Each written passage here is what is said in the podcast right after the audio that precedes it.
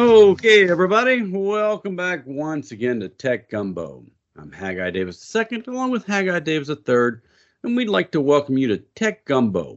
Here on our show, we like to talk about the past, present, and future of all things technology in a topical, interesting, and digestible way.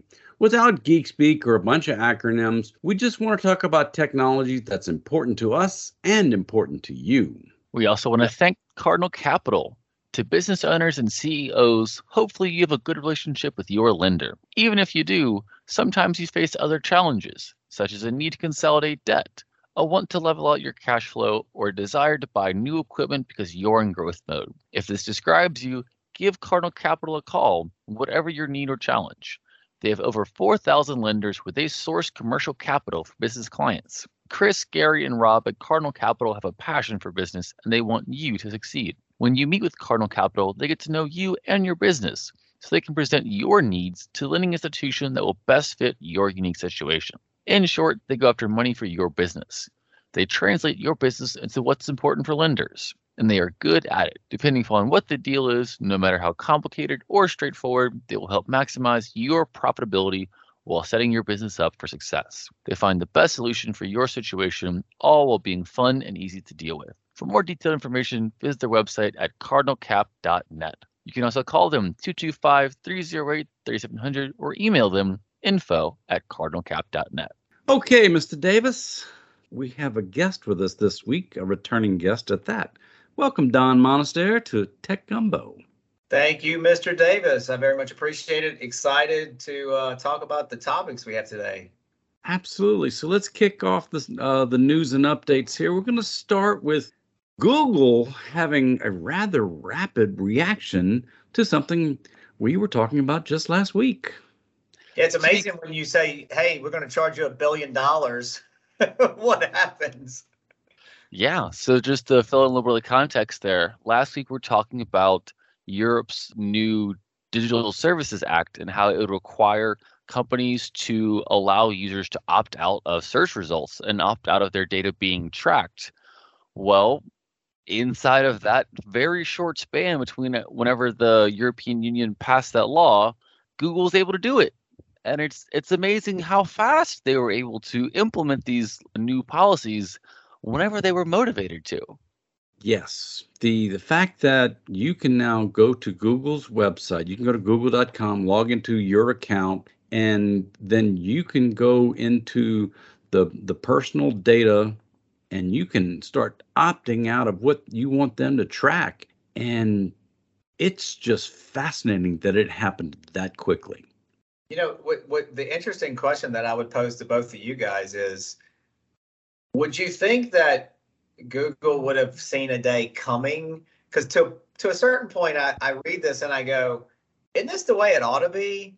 Like, did they not think that, you know, when when they started gathering all this data, that they scratch their heads and think, man, this is a whole lot of personal information. Is it really our right to have it?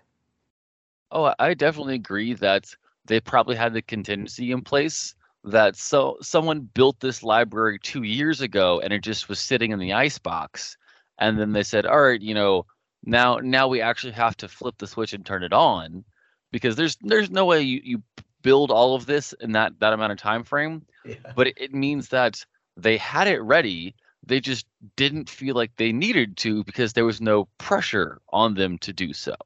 My guess is when when Europe when the European Union passed the G D P R in twenty eighteen, that was when they began this process of yeah. just having it on the back burner, ready just in case.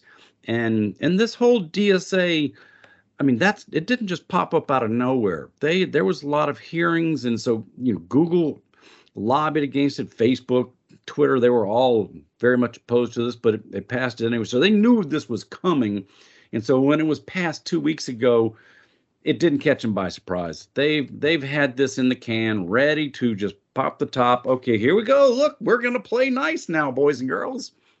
Do you think that we'll get to a place where they start mandating public service announcements from the various Twitter, social media networks that say, hey, you have to let your users know that are current users, that these options are available, and you have to invest a certain amount of time, energy, and resources to make sure that they're aware?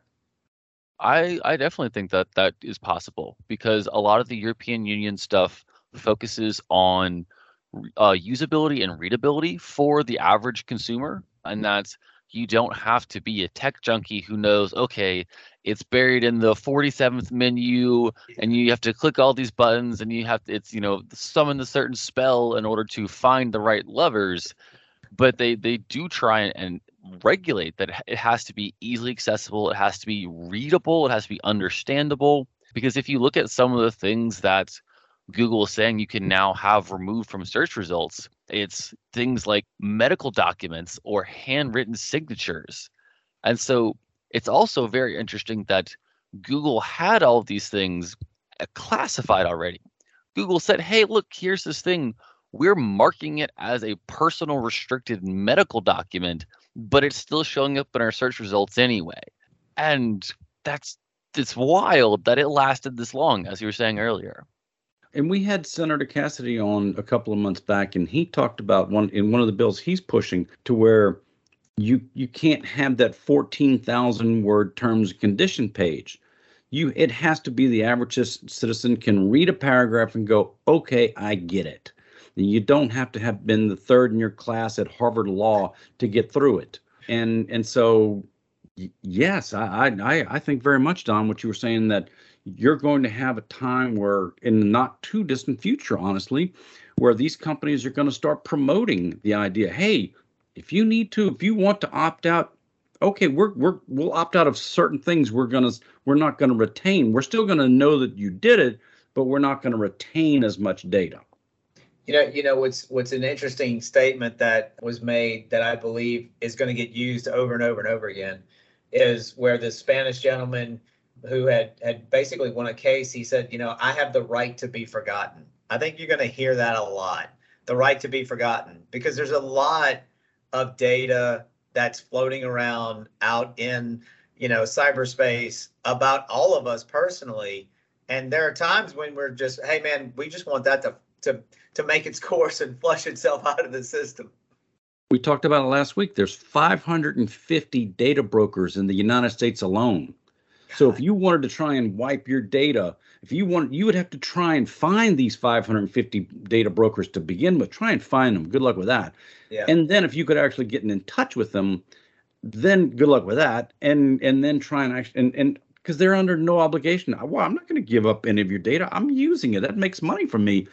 Unless there's some legislation enacted, they, there's no obligation. Google is doing this because Google's smart enough to look over the horizon and know what's coming. That's right. I, I agree with all that. So we we kind of beat that up a little bit. Let's go on to talk about somebody else we like to beat up on, and that's Apple.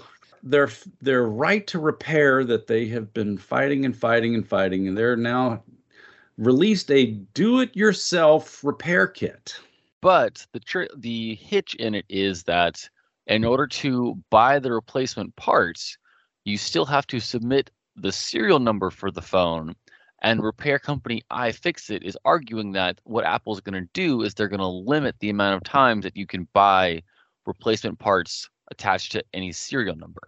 And so, yeah, you might get the first one, maybe the second one. But at a certain point in time, Apple's going to cut you off and say, no, no, no, you do still have to f- buy the new one. So this is one of those things where I would never do something like this myself, right? I would I would just, so for me, I, I just don't get super exercised about this, but it it it's more of the same that we get from Apple, right? It's, it's controlling their product, uh, only allowing certain people to be certified to do various things. And, and again, it's, It's trying to control the user experience, and that's really, on its face, a good thing. But folks who want a little bit more versatility, folks who want a little bit more uh, ability to control their own destiny, they they just don't like it. Could you imagine Dell saying, oh, your service tag number says you've already put four hard drives in that server. You can't put four more. We're not going to allow it because you've already you've already used your quota of hard drives on that server. That just doesn't make sense. Another one of the places where we see the right to repair pop up a lot is in farm equipment. that the John Deere tractors, the current generation, are so advanced and there's so much technology baked into them, but John Deere has them heavily locked down, has the computers very restricted. And if you're a farmer, you know, and you're out there, you need to be able to, if something goes wrong, fix it and keep going, because you might be deep in a field. And so it might be weeks or months before you can get a tech out there to fix it. But if you have the know-how to fix it yourself, you're on a clock. You're you're on that timeline to get those crops harvested. And that's why this is really important, even in edge cases like that.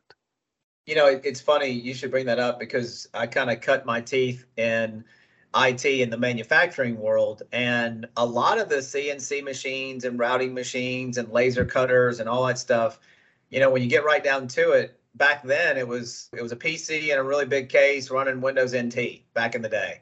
And so they would they would have an issue and and call the manufacturer, and they couldn't get anybody over there, and I would pull the back of the case off and I'm like, hey man, I, I can get that very motherboard or that very controller card and have this thing back up and running in three or four hours. And it, I'm going to charge you all in about five hundred bucks. And they're telling you it's going to be five grand to get their tech out here, but they couldn't recertify their equipment if I did it. So it's not like this is new, right? This has always been something. And, and don't get me wrong, you mess up a laser cutter, that could go wrong very, very quickly. Oh yeah. But this is a phone, guys. This is just a phone.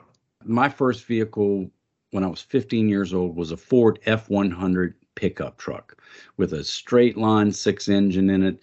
And we used to open up the hood and crawl inside and take that engine apart on a weekend and put it back together. I'm I, I'm afraid to open the hood just to try and change the oil on, on any car nowadays. And for that same reason, I mean, it's just not worth it to try and get in there, because you're going to screw it up. So just take it to the shop and let them fix it, kind of thing. Yeah, I tried to change oil in my Tesla the other day and it didn't work out. uh, I think the the one difference between the, the cars, though, is that you can bring your car to any dealership. You don't have to bring your Ford to a Ford dealership. And I think that's the thing that iFixit wants, is that they want to be that third-party repairman, the third-party mechanic that Apple currently is really choking out. Moving along, love talking about NASA and what's going on on Mars, and especially about the Perseverance rover and the Mars Ingenuity helicopter. This thing is so cool.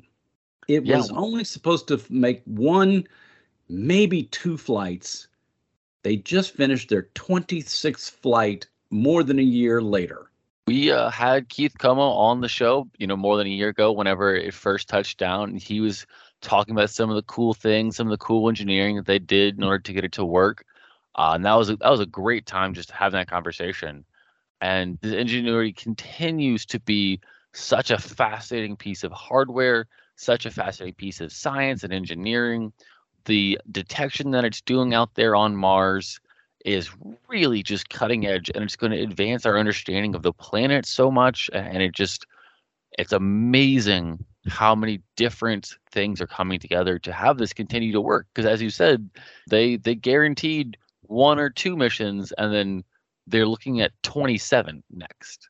It's a, it's an amazing piece of equipment, and I I I for one think we take this whole story of what's happened on Mars for granted, because it is really tough to get to California from here, but but it's a lot tougher to get to Mars. And to think that we are constantly in control of this equipment that is that is far surpassing everything that we've tested it to do says a lot about the engineering that that goes into those, you know, those incredible pieces of technology. I think every every guy and gal that ever wanted to mess around with robotics and mess around with remote management or remote use of a, of a device is sitting here just foaming at the mouth, wanting to be involved.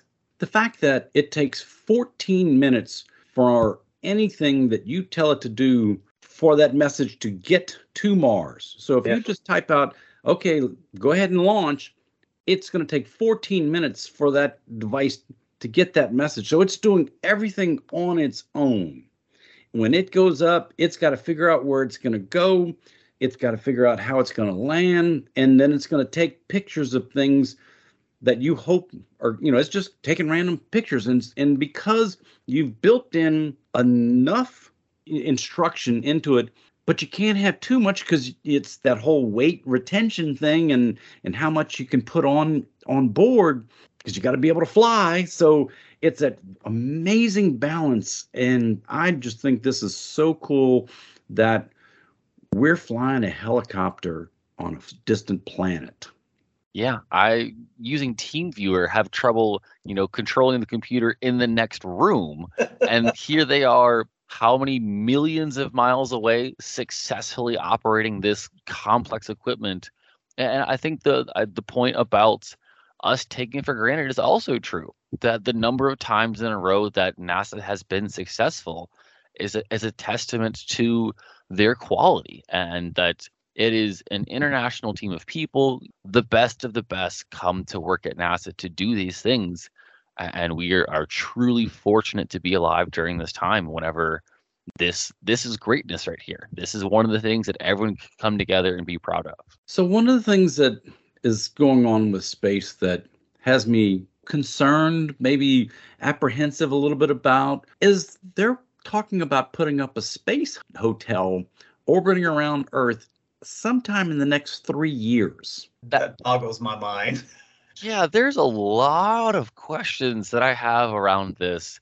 The first one is, how are you going to get it into space? And then how big is it going to be? How many? So it's going to house twenty-eight people is what they're currently projecting. How many of them are going to be permanent staff? How many visitors are you going to have at once? There's a whole lot of things that need to go right for this to happen. And to say you're only three years out from from sending the first customers up there, oh boy. Yeah, and, and I think it it points to something that we're not seeing a lot in the news, and that is, you know, there are what I'd say three private space companies that are really getting the majority of the news. My suggestion would be that there's far more companies out there that are doing research and, and making progress in space travel, because you can't put, you know, a hotel in space in three years if if if there aren't more players in the game, right?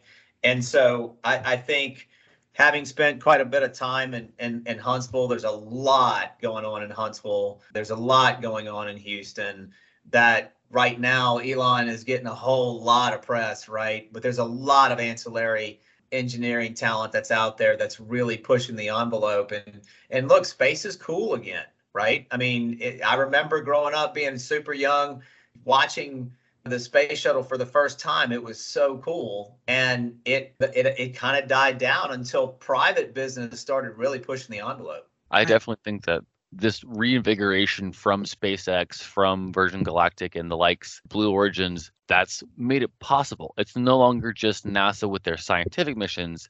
Now there's people out here who can say, okay, let's let's make it profitable. Let's turn it into a business. Let's turn it into an enterprise. And, and I think that is really, you know, reinvigorating it. And, and Haggai, they're, they're, they're going for the masses, right? They, it's a, you know, they talk about this is not just for the wealthy. Now, I, obviously, I think that bears some debate on the definition, but the idea is not for the, the elite few. It's how many people can we really get in into that market so we can make it profitable. And so then, is it going to be a Holiday Inn Express, or is it, you know, is this the the Space Hilton? The one three years from now is going to be twenty-eight people, but by the year twenty twenty-seven, they're talking about having a hotel up there for four hundred people at a time, and that's only five years out. Yeah, that's to house four hundred people. That's a lot of people. Yeah. Just the the size of your operation. So I'm so fascinated to see their plans behind all of this. This is so much. And the idea that, you know, not just for the wealthy, it's we're probably a little farther away from that, because we were doing in the research for this, for SpaceX to launch a rocket one time is two hundred million dollars. And so if you say, all right, four hundred people, two hundred million dollars, that's still a whole lot of money per person. And that's just to launch the rocket. It doesn't even take into account anything else. But but you're not going to do it in one rocket. You can't put four hundred people on a on a seven forty-seven.